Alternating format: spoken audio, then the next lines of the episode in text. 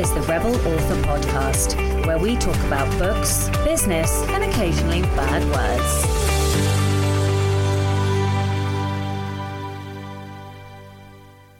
Hello, Rebels, and welcome to episode 162 of the Rebel Author Podcast. Today, I'm talking to Megan Clancy all about writing as a parent or carer. But first to last week's question, which was Have you ever done a nano or will you ever do a nano? Quite a few comments this week, some uh, long ones, so I'll probably just read out some highlights. Uh, so we had comments from Ian Worrell, who said, I've done it every year since 2017. Got the 50,000 words each time. Considering if I want to do it this year with a new story or be the Nano Rebel and work on revising a work in progress. Ooh. I am going to do both. so, surprising no one, I guess that makes me a rebel too. Kerry Hadiski said, I've done NaNoWriMo mostly consistently since 2013, including the April and July camps. In fact, I wrote the first draft of my upcoming novella in April camp 2014. Catherine O'Sullivan Brown said, I've never managed to win a nano, haven't done it for years because I always end up getting stressed. Plus, my competition is way down. But hearing Grant say it could be 30 days to put creativity as a priority, I love this mindset and I am signing up again. So we also had comments from Sarah, Torna, and Heather Button. So thank you very much, everybody. I read all of those comments and loved them all and loved seeing how you all used Nano differently. So for me, I am going to be finishing off editing this fiction book, the first one under the new pen name, uh, for probably the first two weeks of November and then I'm going to try and catch up. I don't know if I'll be able to. I probably won't, to be honest. Uh, but you never know. And I will spend the second part of November writing uh, the next non-fiction book, which I mentioned last time, which is the uh, anatomy of. Um, what is it? What is it I'm going to be writing? It's the villain's journey, the anatomy of unlikable characters. Uh, so, yes, that is what I'm going to be working on. Whether or not I manage to um, start relatively on time in order to try and do the 50k, I don't know. Um, I'm annoyed because I wanted to be working on it from next week, but unfortunately, I did not finish it editing the fiction book before I went away. So it is what it is. Anyway, this week's question is Do you struggle to make time for all of the things in life? Which isn't that ironic, See, as I said I didn't finish editing the fiction book. Oh dear. This is going to be a fun episode. Uh, yeah, so that is the question Do you struggle to make time for all the things in life? And obviously, that is in reflection to this episode. So I suppose I'm I'm talking about the responsibilities that we have combined with um, writing. All right, the book recommendation of the week this week is How to Fail by Elizabeth Day. I am read so she also has a podcast by the same name. I have almost finished this book and I'm going to be discussing it with Rachael Herron in the next uh, Black Black Heron episode. Well, it will be the next one for the patrons, but you guys won't hear it for another month. Um, so yeah, I've really enjoyed the book. I've really liked it. Um, great nonfiction, um, and so yeah, I would recommend it uh, highly. I've I've highlighted quite a few different things in the book. All right, so my personal update. This is half term week, and this was the first week that I had off in. Uh, so obviously, I'm trying to work to the school term times and.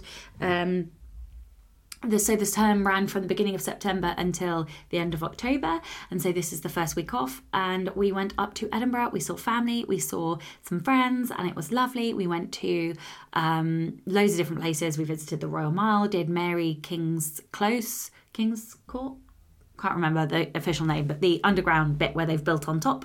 That was incredible. We uh, went to Dynamic Earth. We went to um, the zoo. We did uh, other stuff as well. Um, went to bookstores and all kinds of stuff. I'm forgetting something significant, but I can't think what it is off the top of my head right now. Anyway, so that was lovely. And then on the way back, we picked up two kittens.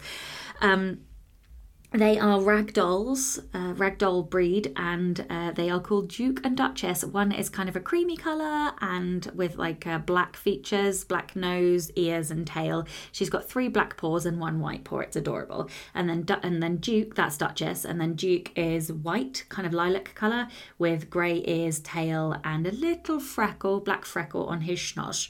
Uh, so they are both adorable, and they are asleep on this desk as I speak. So basically, my productivity is fucked for the next year. Uh, no, I'm kidding. I'm not really kidding.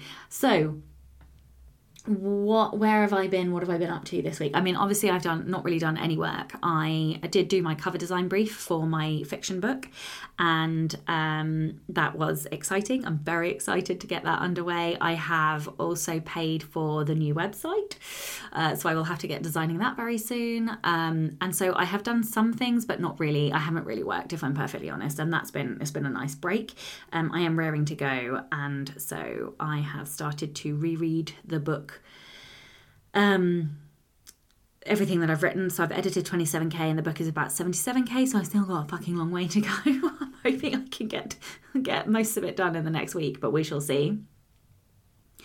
Um, and so yes, as I've said, I'm going to take the next two weeks to finish the book, finish editing the book. It will then go to a beta reader or my critique partner, I should say, and then um, I will be getting on with the next nonfiction book. I'm still depending on how fast that gets written, I'm hoping it's going to get written quite fast, but we shall see. Um, I'm still aiming to launch that in the first quarter of next year, but we shall see. I, it is all dependent on, um, you know, how long it takes. Uh, so I think that is probably it for now. I have been working on editing the audiobook as well, but it's not still not quite ready. It's almost there, not quite. Um, I'm determined to get that done this year, though. That's all I'll say. That's all I'm saying on that. Okay, Rebel of the Week this week is Eden. Eden says, uh, This story comes from the time I went to Pride in uh, 2015 in London. Well, many, many months ago, I told the story of how I got to the front of the London Pride and had a lovely time waving flags and generally loving life. However, I might have skimmed over a few of the details, particularly the story involving Waterstones at Piccadilly. So, at the very beginning of the day, I met a rather handsome Scottish fellow who had snuck me into the front of the parade and given me a flag. Through the combination, through a combination of pride, heat, and chemistry, we rather hit it off, and we're looking for somewhere uh, private, shall we say, to conduct some physics and biology, if you know what I mean. oh, I already love this story. Anyway, he said that he had Crohn's and therefore had an access key to usually locked disabled toilets. Brilliant. I was 21 and randy, so my judge. Judgment might have been somewhat clouded. So we rushed to the nearest one, which happened to be uh, the Waterstones at Piccadilly, the biggest bookstore in London, and had a bit of privacy. Once we were done and getting ready to leave, we heard a great banging on the door. I gingerly opened it to find a member of the Waterstones staff looking at me rather concerned. Oh my god! I then realised one of us had somehow. I'm so sorry. I love these stories so much. They make my day every time I read one. I then realised one of us had somehow.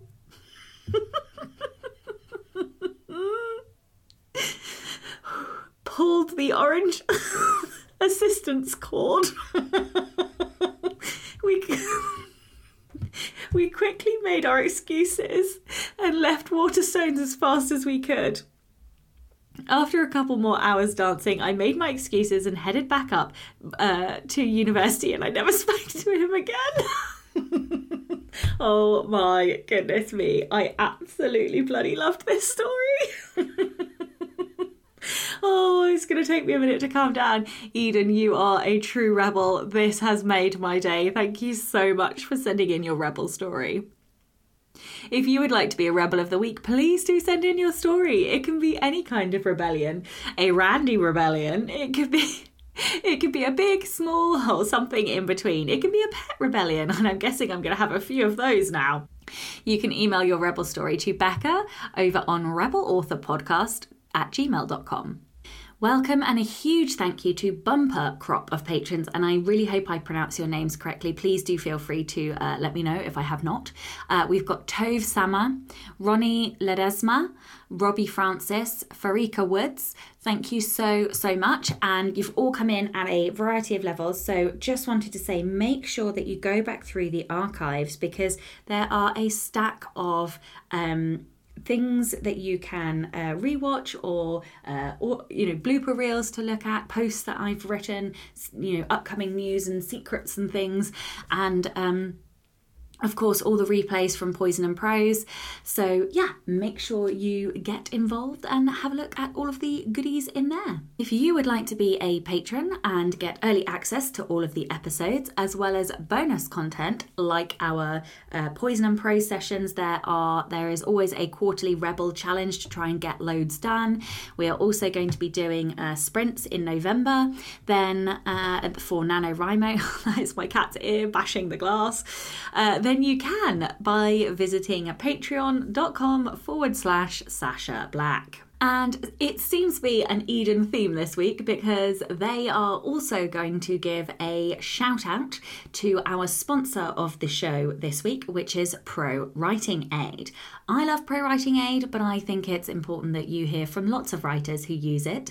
And don't forget that you get a 20% discount for new uh, joiners, new users to Pro Writing Aid by using the Rebel discount link. So I will make sure that that is in the show notes. And for now, let's go over to Eden to tell you all about why Pro Writing Aid rocks. So I really like Pro Writing Aid because it acts as a second set of eyes to help me pick out any of the um, subconscious mistakes or any of the overused patterns that uh, occur in my writing.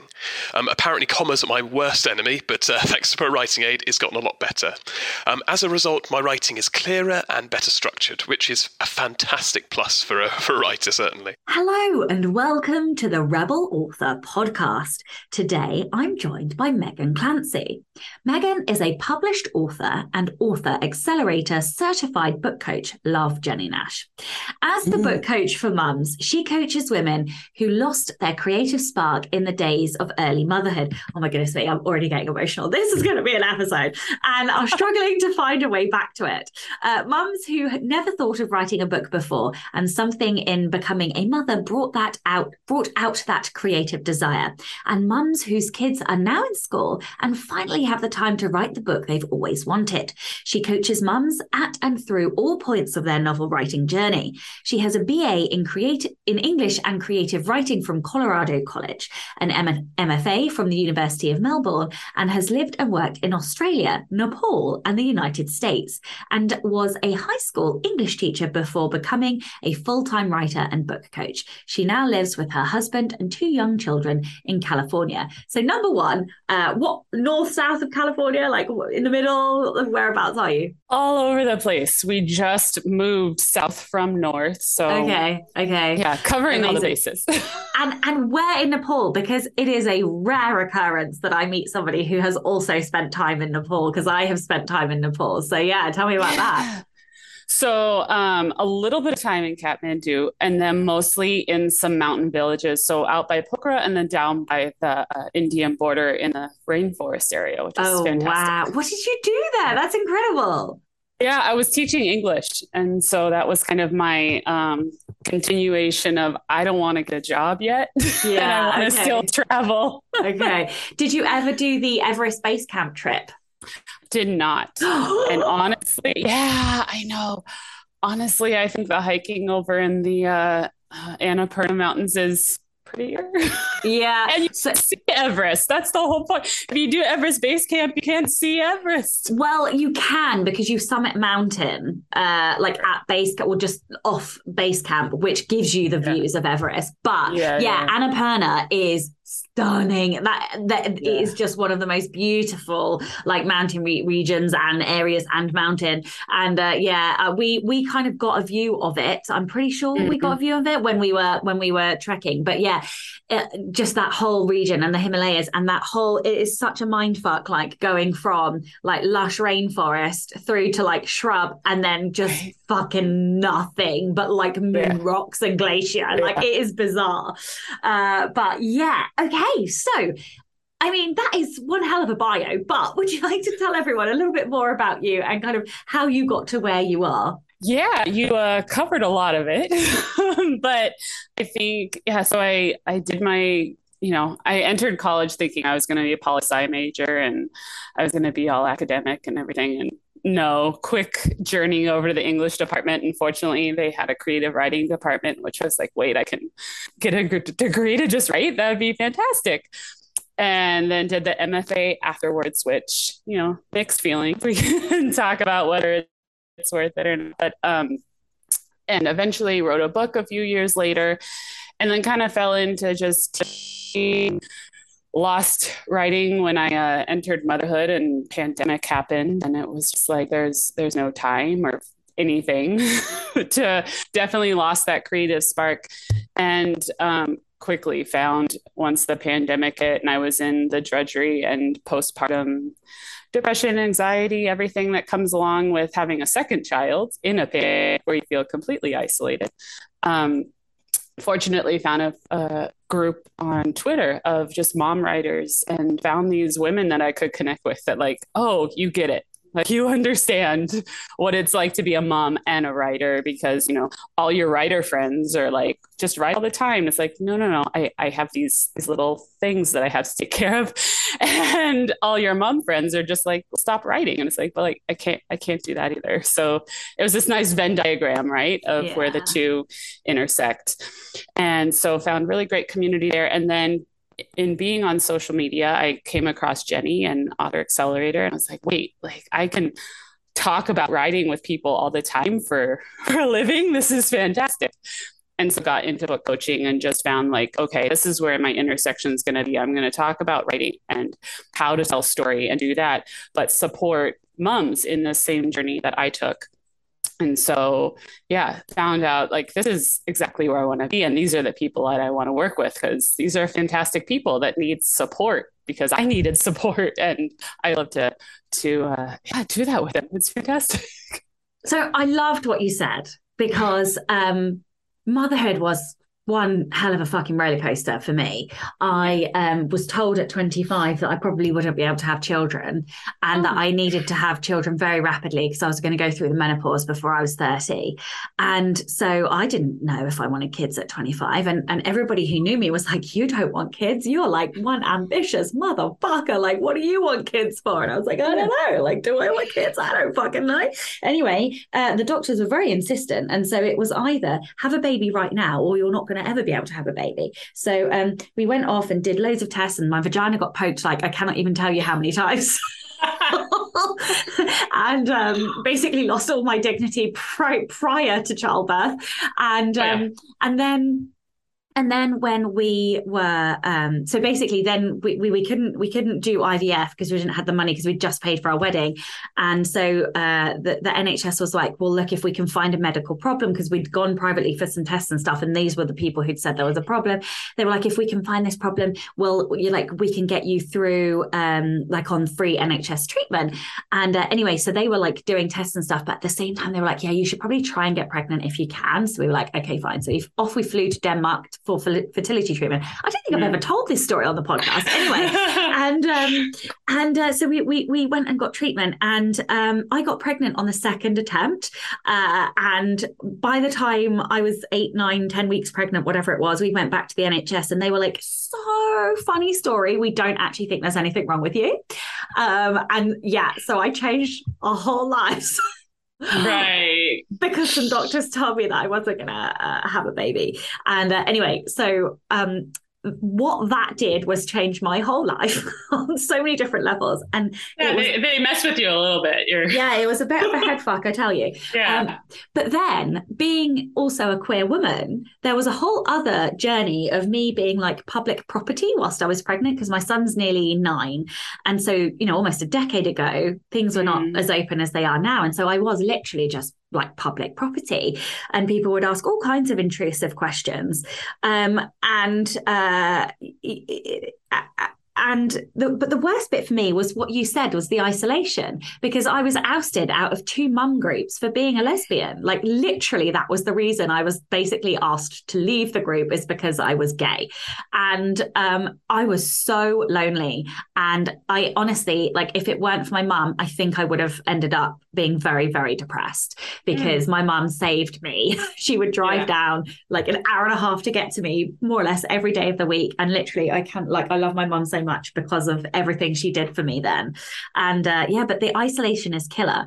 So yeah. um sorry, I didn't mean to like go on a way big no, tangent, but like fine. it's it you know, you have to share these mum jokes. Yeah. you do. And the thing that the thing that you said that like stood out to me and I get so much from so many women that I work with is that idea of what you were told you you can't have kids you have so much ambition and it's like why why why yeah. have to pick ambition yeah. or children like yeah. this is bullshit it is bullshit. It is bullshit. So let's let's talk about that. I'm going to ask you um, a couple of questions from patrons first before we dive okay. into uh, my questions. So. I've got one from Sparky Hazard who said, um, "I would love to know any tips uh, Megan has for finding the energy to write." um, Megan, uh, sorry, not Megan. Sparky cares for um, their partner um, mm-hmm. and says that at the end of the day, my brain is jelly and I can't even fathom piecing together a sentence. Never mind an engaging plot. So, and, and yeah. the second question actually kind of fits with that. Um, Heather says, does Megan have any tips on writing whilst you're like uh, doing a full time job too? And I'm guessing probably being a parent there as well. So, yeah, any yeah. tips on those? Um, yeah, zero energy at the end of the day, especially like there's days when I still have physical energy at the end of the day, but mental and creative, no it's it's absent. It's gone. It's already asleep. Um, and i'll probably this will probably is a similar answer to a lot of the questions you asked and a lot of people don't want to hear this because you've heard it before but it's get up early and get the words in. And for me it's not and this is going to tie in when you ask about mom guilt and all these kind of things but for me getting up early I do it a little differently than the reason that most people say, you know, you get up early and you get the words in just to get the words in when you have the energy or whatever.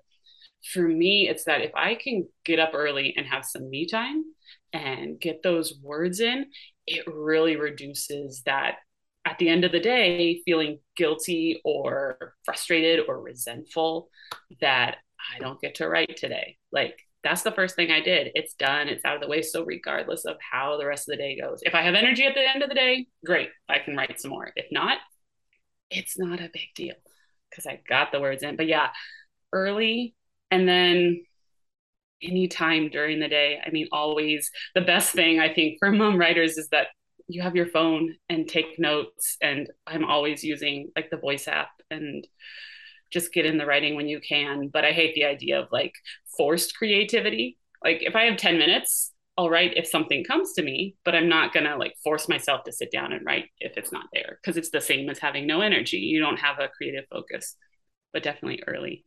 That's when so. So I. I, when you said that, I winced a little bit because that's not how I, I did it at all.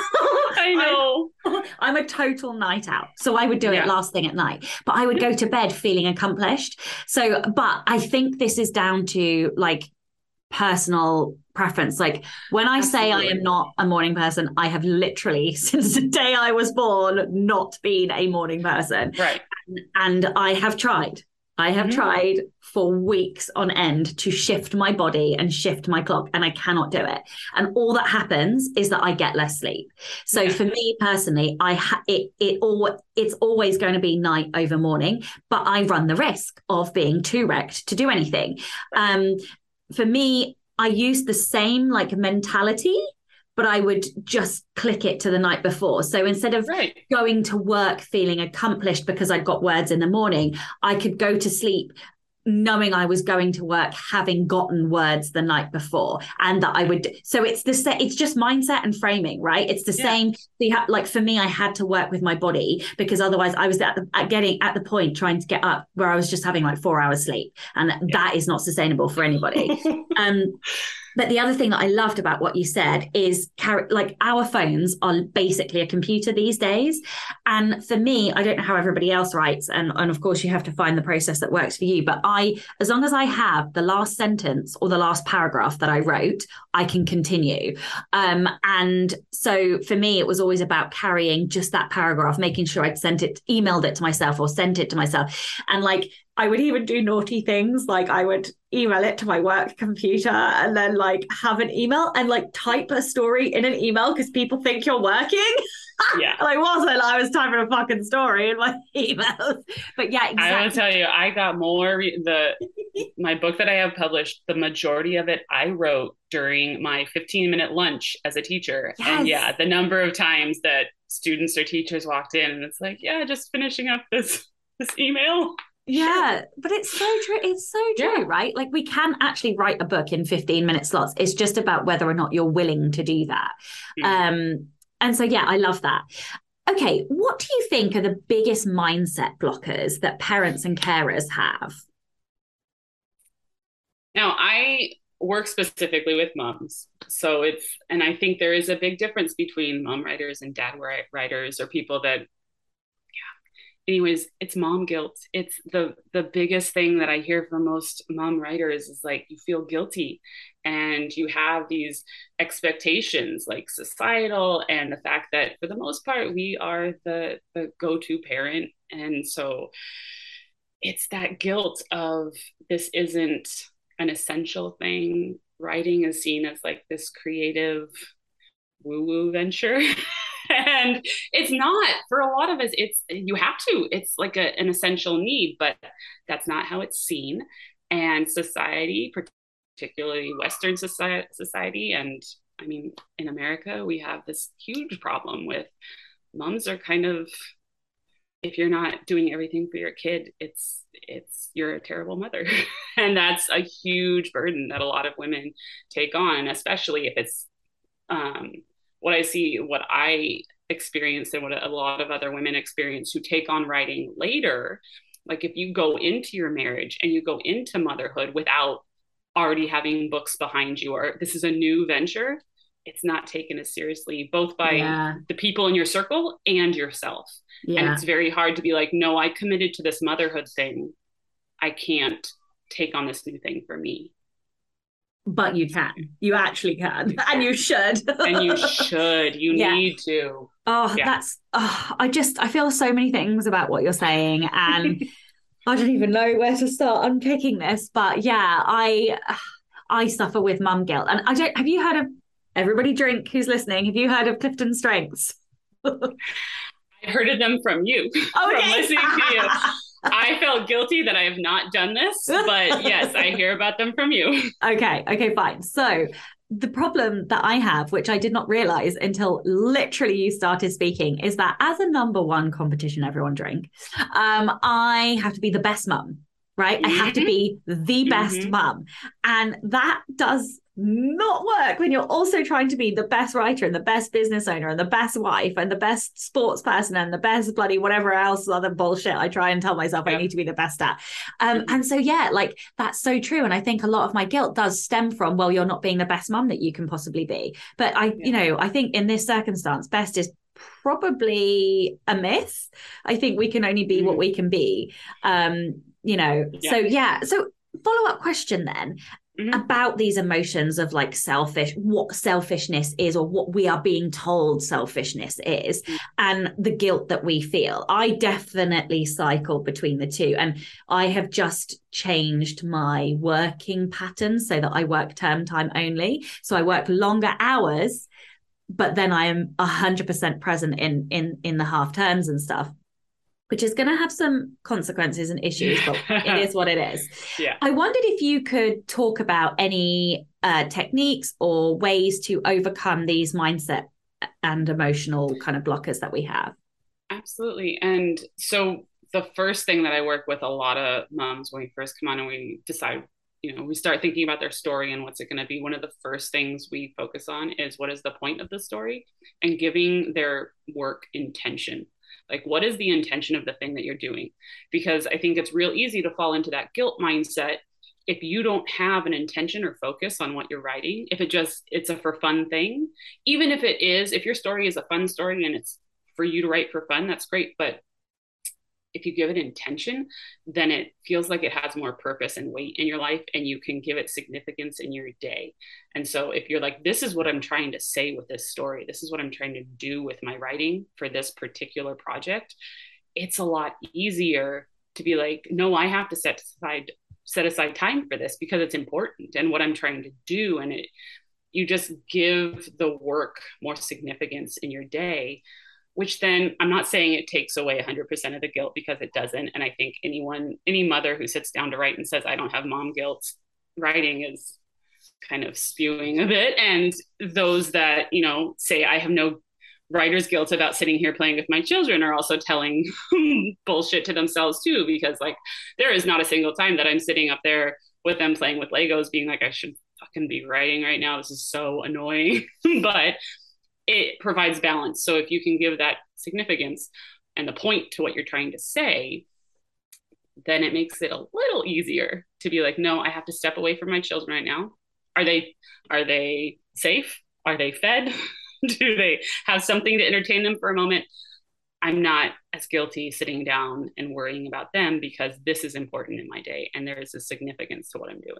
Yeah, I love that so much. And I think the the other thing is that like I, we can have this tendency to think that our children want to spend 24 hours a day with us and they actually don't. They are their own individual little people who who just as much as i need to close myself off in this office and have reading time in silence my kid also sometimes needs to just decompress after school and not be pestered by me to play shooting games and mm-hmm. anger or whatever you know? So like and i don't think that you know gets rid of the gu- guilt but perhaps that might be a reminder that we sometimes forget because i often forget that actually sometimes you know he just needs to decompress just as much as i do. Yeah. Um, it's like if we're both sitting here and you're miserable and i'm miserable why don't you do what you want to do and i'll go write for a bit and then we'll come back together later when both of our headspaces are a little yes. more friendly. I love that so much. Uh, have you read Big Magic by uh, yes. Elizabeth Gil- Elizabeth Gilbert? Yes. I can't remember if it was in the book or if it was on her short-lived uh, podcast, but she either spoke to somebody or had a guest on who basically said that in order for them to be the best mother that they could be, they had to love themselves the best that they could love themselves. And mm-hmm. that involved writing. And yeah. if you let me write, I can then give you all of me as a mother. And I think that is such a beautiful reminder to put. And I, funny, I literally said this in a podcast an hour ago that I was recording, but you have to put your own oxygen mask on first, right? Absolutely. It's that whole idea of like, I can't pour into your cup until I fill up my own. And definitely writing helps fill mother's cups. And it's a, it's a therapy. It's a place of self expression. It's a place to get anger out if you have to get your anger out, all that kind of stuff. And at the same time, you're modeling this really important thing for your kids. If they see you writing, if you talk about this is my passion, this is what I love to do, and this is what I spend time doing, they see you chasing dreams and trying to do what you want to do with your life. That's one of the best examples that you can give to your kids. It's better that, than yeah. that is why I started writing because yeah. I wanted to show my son that he could he could be anything he wanted. He could follow his dream. He could make it happen. Mm-hmm. And I that is if I give him one example, if that's the only thing I give him, that is what I want him to know. He can be anything he bloody well wants to be. He just has to, you know, find the path and and do do the do the do. exactly. Um, and that it takes work. Yes. That you exactly. can't just believe that you're something or want to be something. You're putting in the hours. And when my little ones see that I'm, you know, I, mommy has to work right now. And so I shut the door and shutting the door is key. um, that you're focusing and you're spending time. They see you, you're not with them, but they see you doing a very brave and admirable thing. And they know that they can do the same thing. Exactly. Yeah. Oh, I love that so much. Um, okay, and that is a great segue, door shutting, because my mm. next question is what can parents and carers do to set more boundaries to give themselves time and space to, to be creative? And I want to actually just add to that question mm-hmm. because um, something that came to me whilst you were talking is that yes, we get time to ourselves when we are writing, but it is not um self-care i don't know if i maybe asked asked yeah. you this later i did yeah. but it kind of feels relevant a little bit relevant now um yeah. it drains us as much as it fills us so yeah what, what t- talk to me about boundaries and um how we can and set more boundaries in place um I mean, a lot of it at first is your own mental state, like making sure that you are setting the time to go away and write. I heard someone, I, I don't remember where I heard this, some podcast talking about your characters are people in your life and you set a date with them. And so, you know, like get, I mean, I'm not one who says you have to write every day because for a lot of us, that's just not possible or feasible or whatever. But set some time with your characters and treat this like you know you're going to meet this person and you're spending time with them. Um, but so being very set with these are the boundaries in my head. So i don't let other needs i mean there's nothing that has to be done then go do do your writing. Um, and then be very verbal with your the people that you live with. And you know i'm going to write now if you have a partner then you know have a discussion with them and be like i need x time to go and and yeah go and shut the door. Because unfortunately or fortunately a lot of writing is not what people think it like i'm not sitting at my computer typing for my entire writing time. Sometimes it looks like i'm staring off at the corner of the room and not working. And so if you're sitting out where other people are walking by and they don't see you working they assume you can be bothered. and so you need that separation and you need the distance. So, and then, yeah. The, no, I was just going to come back on this. This hurts me deep for reasons because I have had to have my ass handed to me repeatedly by my coach, like to drill it into me that thinking is work. And because I used to I used to cut that time away and shave it away because I felt guilty and because it doesn't look like work and because um, I did used to get interrupted and if I was doing those things and I used to think, oh well, the only real work is writing and it is such a crock of shit. And mm. um, what it did was slow me down. Like yeah. what actually ended up happening is it took me four motherfucking years to write a book because I did not allow myself any time during the day when I was at work. to think I wasn't allowed to read. I, I still struggle with allowing myself to read during the working day. And actually, input for me is a huge necessary task that I need to do in order to make sure that I can write. But it's things like I I think by writing shit down on post-its, uh, but I really I used to try and squeeze that in in the in between hours, you know, uh, or, or in the evening or once the kids gone to bed and I'm absolutely knackered, and that all it did was slow me down. And and once I finally started listening to Ellie, you know, I'm now at the point where I can write thousands of words a day because I've given myself the time and space to do that. And so, mm-hmm. yeah, it cuts me deep to hear you say that because it's so, so, so true. And it took me so fucking long to learn that lesson.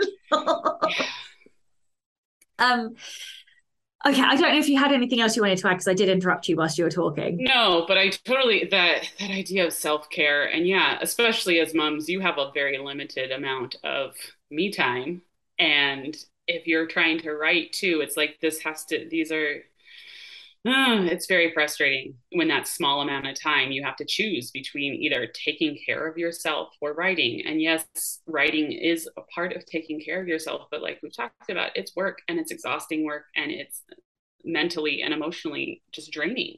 And so, yeah, it's that's something that I still struggle with is the me time. Part of it, like again waking up early and trying to get in some meditation or exercise or something but yeah sometimes me time or sometimes self-care for me is letting myself sleep an extra half hour yeah just yeah to, just to rest yeah, yeah. i am um, i have i forgot how much i love sports and uh mm. recently i have started well not I mean, from since July, it's now nearly the end of September as we record this. Mm. I have been going to boot camps, like a women's only boot camp mm. in my lunch break. And I tell you what, I was terrified. I was fucking terrified of losing and giving up this hour because that's what it felt like. It was like, I know this is self care. I know this is good for my body and for my mind, mm-hmm. but I'm going to lose an hour of working time. And I was like, mm-hmm. I only get six hours of working time a day because I only get the school hours. Right. And and so I really fought it. And in the end, I ended up doing it, obviously, because we're now two and a half months in, and I've and, I, and I've been doing it. And I tell you what, I work I work better, smarter, faster now because I have that hour of Absolutely. of of self care um, than I ever did before. And like if you if anyone listening is in doubt about giving themselves that hour or or whatever it is in the middle of their working day you may actually find that you get more done because you want to get to that uh, yep. self-care hour and then afterwards you know you're under time pressure so you have to focus and like it has just made that focus yeah. sharper for me so yeah I, I i i just if you're listening and you you've thought about it just fucking do it yeah. um I also like to encourage you, and I try every week to typically Wednesdays, because that's my day that's a little lighter on work and I have some time when the kids are at school, is like find something new to do. If it's like a new trail to take a hike or a new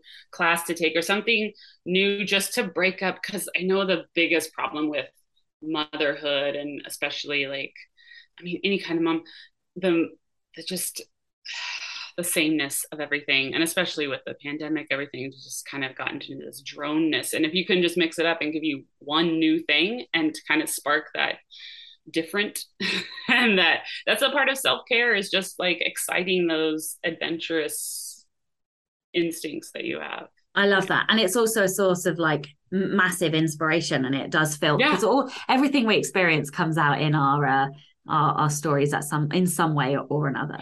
Absolutely. And I do not get any greater or bigger story ideas than when I'm like the farthest away from a writing implement or computer or just if I if I hike like 10 miles into the forest where there's no way that I can write down or maintain these ideas, that's when they'll come. Yeah. So writer's yeah. block, just go take a walk and it'll all come to I love that. It's usually when I'm driving and can't literally physically can't take my hands off of the bloody mm. steering wheel. Yeah. Um Okay, so you you mentioned earlier about uh, writing in short bursts, and you know, sort of if you've got fifteen minutes here and there, and and finding, uh, you know, those carrying your phone and stuff. Do you have any tips or advice on helping writers to focus in those short amounts of time?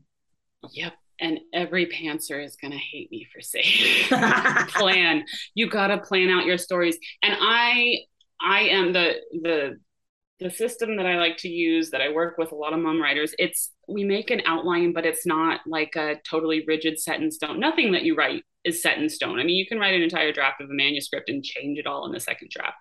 So having that plan and knowing what happens next, it makes it a lot easier of okay, I've got a half hour to write and I feel creative, but I don't want to waste 10 minutes of that 30 minutes figuring out what's going to happen so if I already have the plan going and I know what's next, or even if like, hey, I know this scene's coming up and I have something that I want to write about it. Yeah, if you could just just try to give yourself, even if it's not like a huge outline, know what scene is up next. Yeah. Or really important scenes in your story. And then there's that like Hemingway always said like he's known for you know he would stop writing in the middle of a sentence so that he could just start up with the sentence and get the flow I don't know how starting stopping in the middle of sentence would work for me, but definitely like if you're writing some dialogue, stop mid conversation, or if you're writing a scene, stop mid scene, so that you have that idea. And granted, it probably doesn't work too well if you, you know, I'm not going to be writing till next week.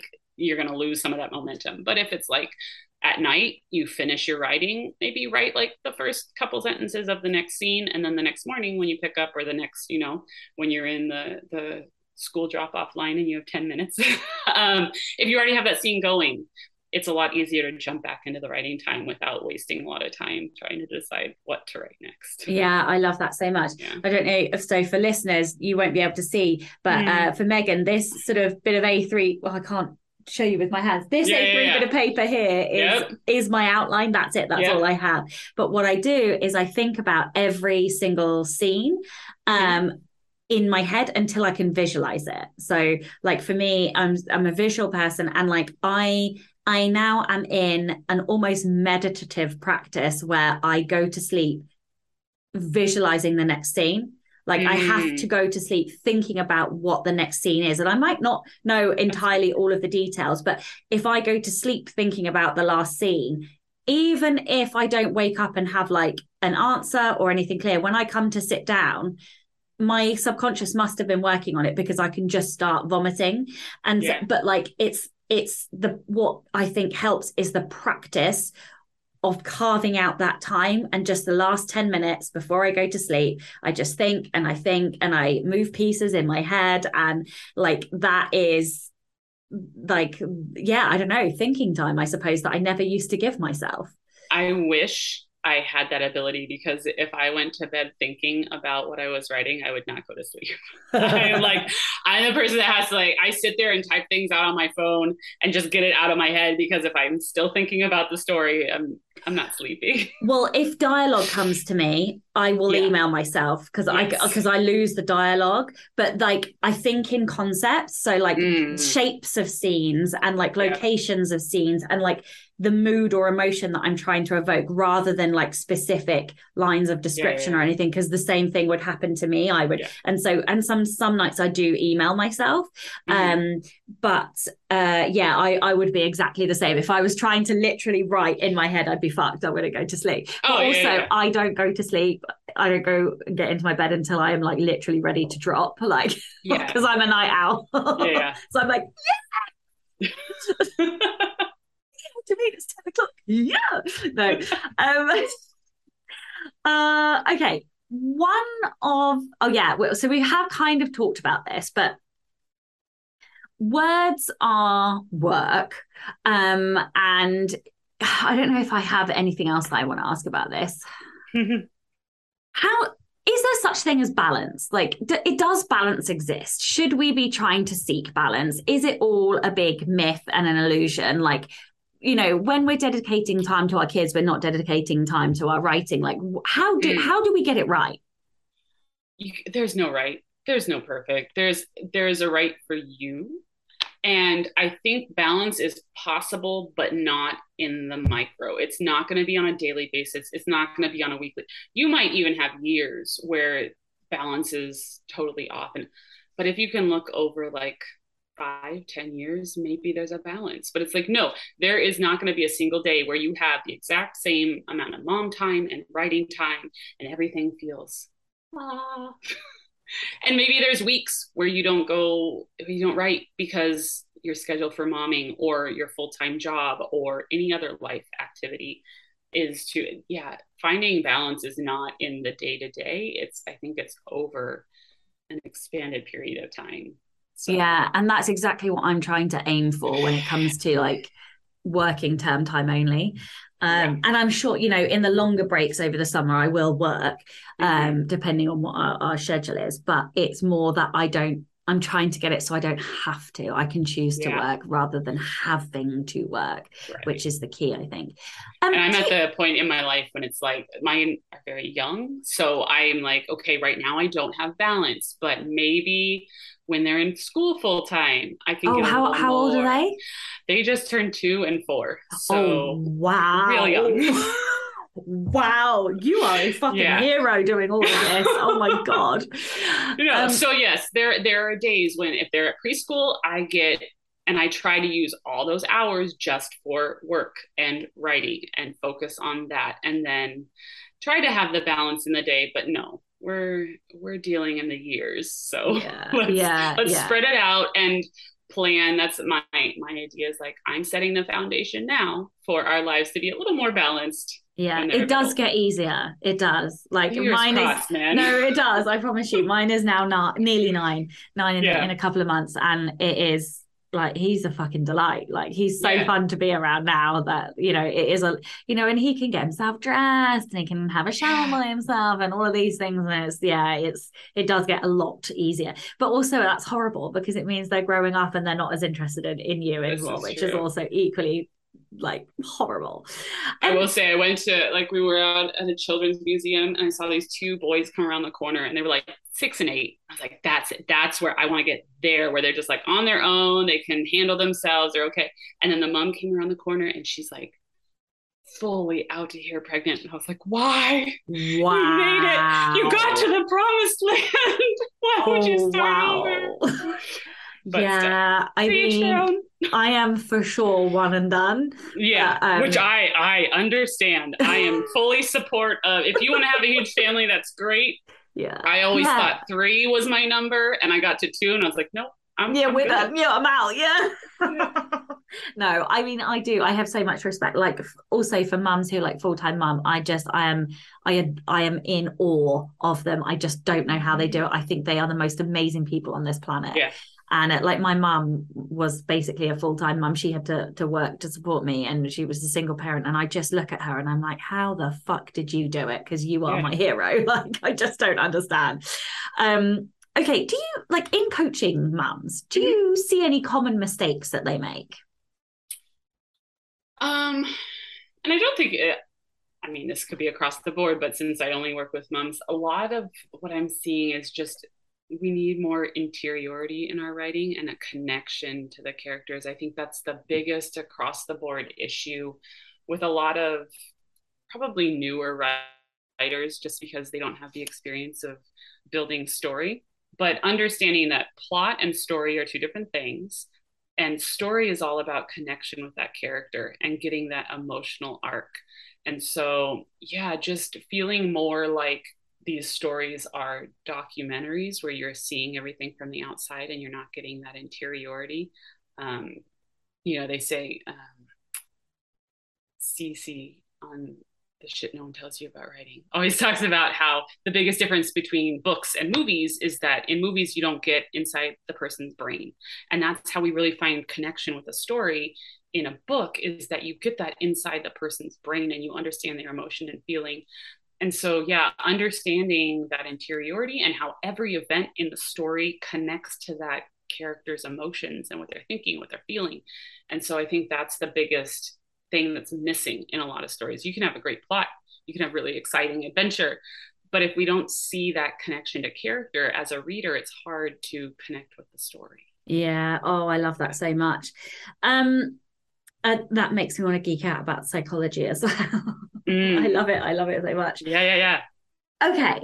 Um, in your own journey, what do you think is the biggest lesson you've learned about being a parent and a creative?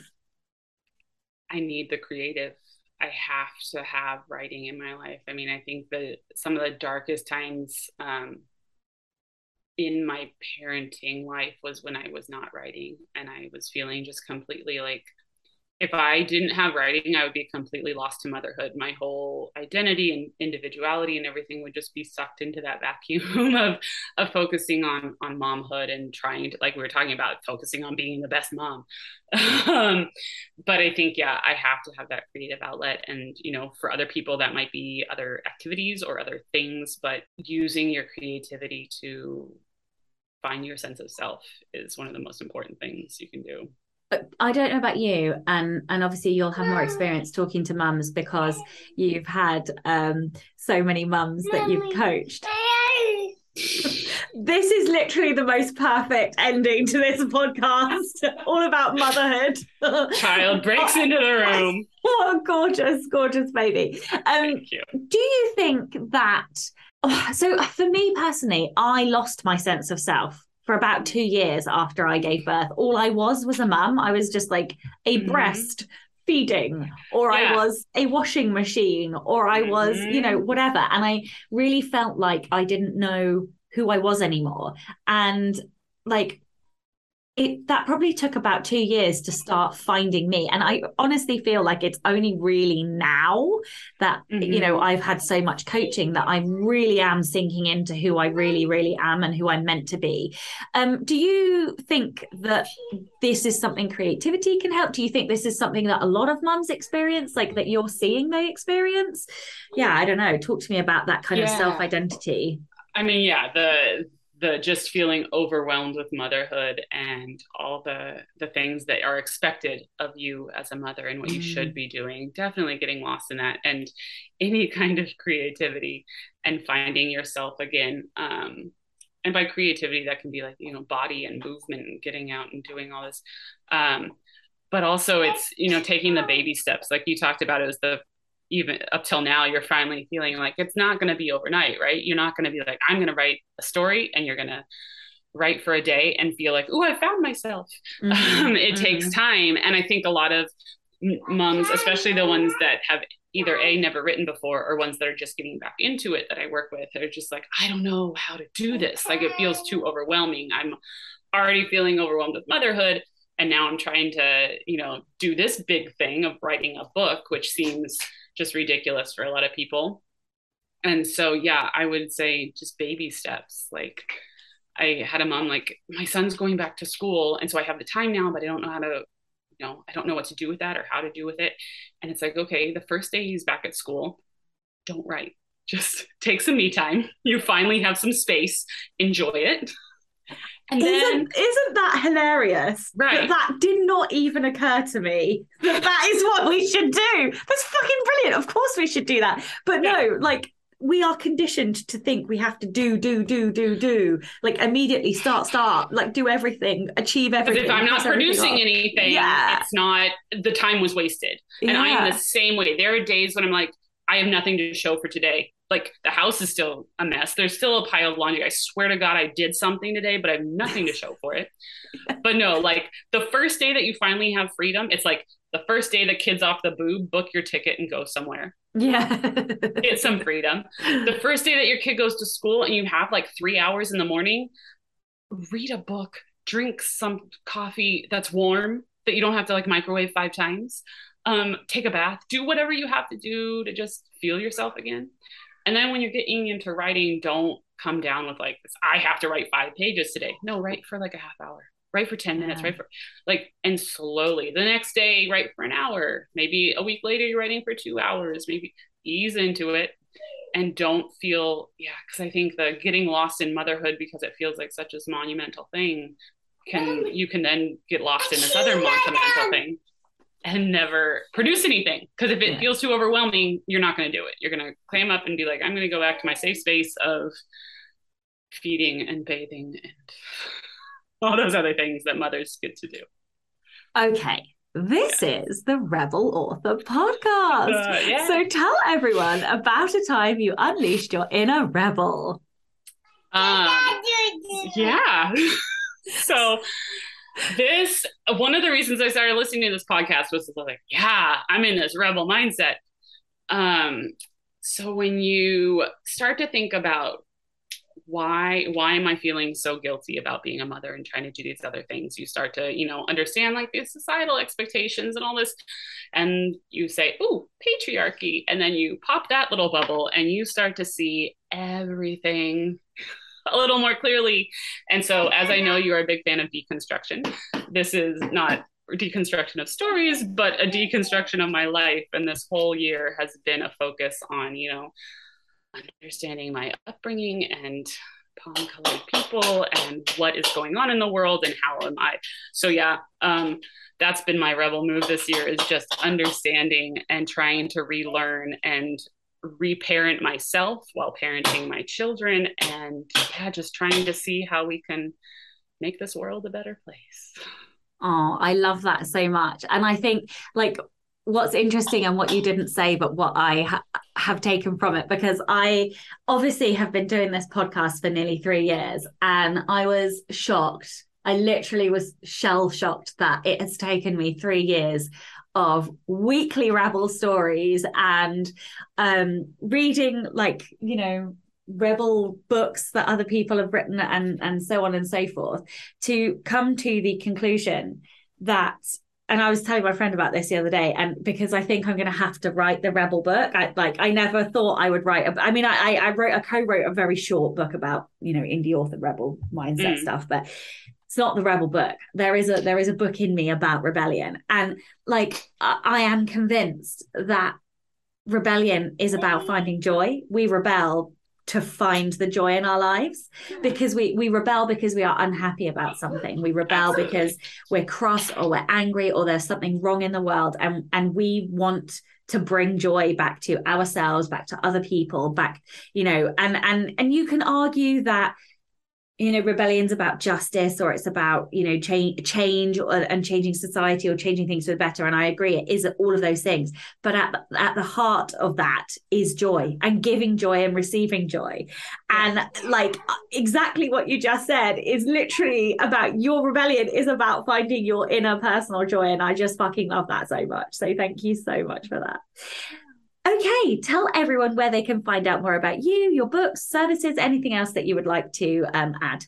Yeah, so the best place is my website is meganaclancy.com. And then I'm on Twitter and Instagram and TikTok, which is my new favorite obsession, but that's a whole nother thing. But yeah, um, M Clancy author on on those three platforms. Amazing. Yeah. Thank you so much for your time today. Yeah, thank you. This has been fantastic. I love talking with you. I love listening to you. So this was a great experience. Oh, you're most welcome. Thank you. I, I really appreciate your time. And I love this chat too. A bit more personal than than the normal ones. Yeah. Um Thank you, of course, to all of the show's listeners and all of the show's patrons. If you would like to get early access to all of the episodes, then you can do so by visiting patreon.com forward slash Sacha Black. I'm Sacha Black. You are listening to Megan Clancy, and this was the Rebel Author Podcast. Join me next week when I'll be talking to Beth Kempton all about how to be a fearless writer. And it is, it was a gorgeous conversation, and she was fascinating. And oh, I really can't wait to bring you this one. So join me next week for that. Don't forget to tune in and subscribe on your podcatcher. And when you have a moment, please leave a review.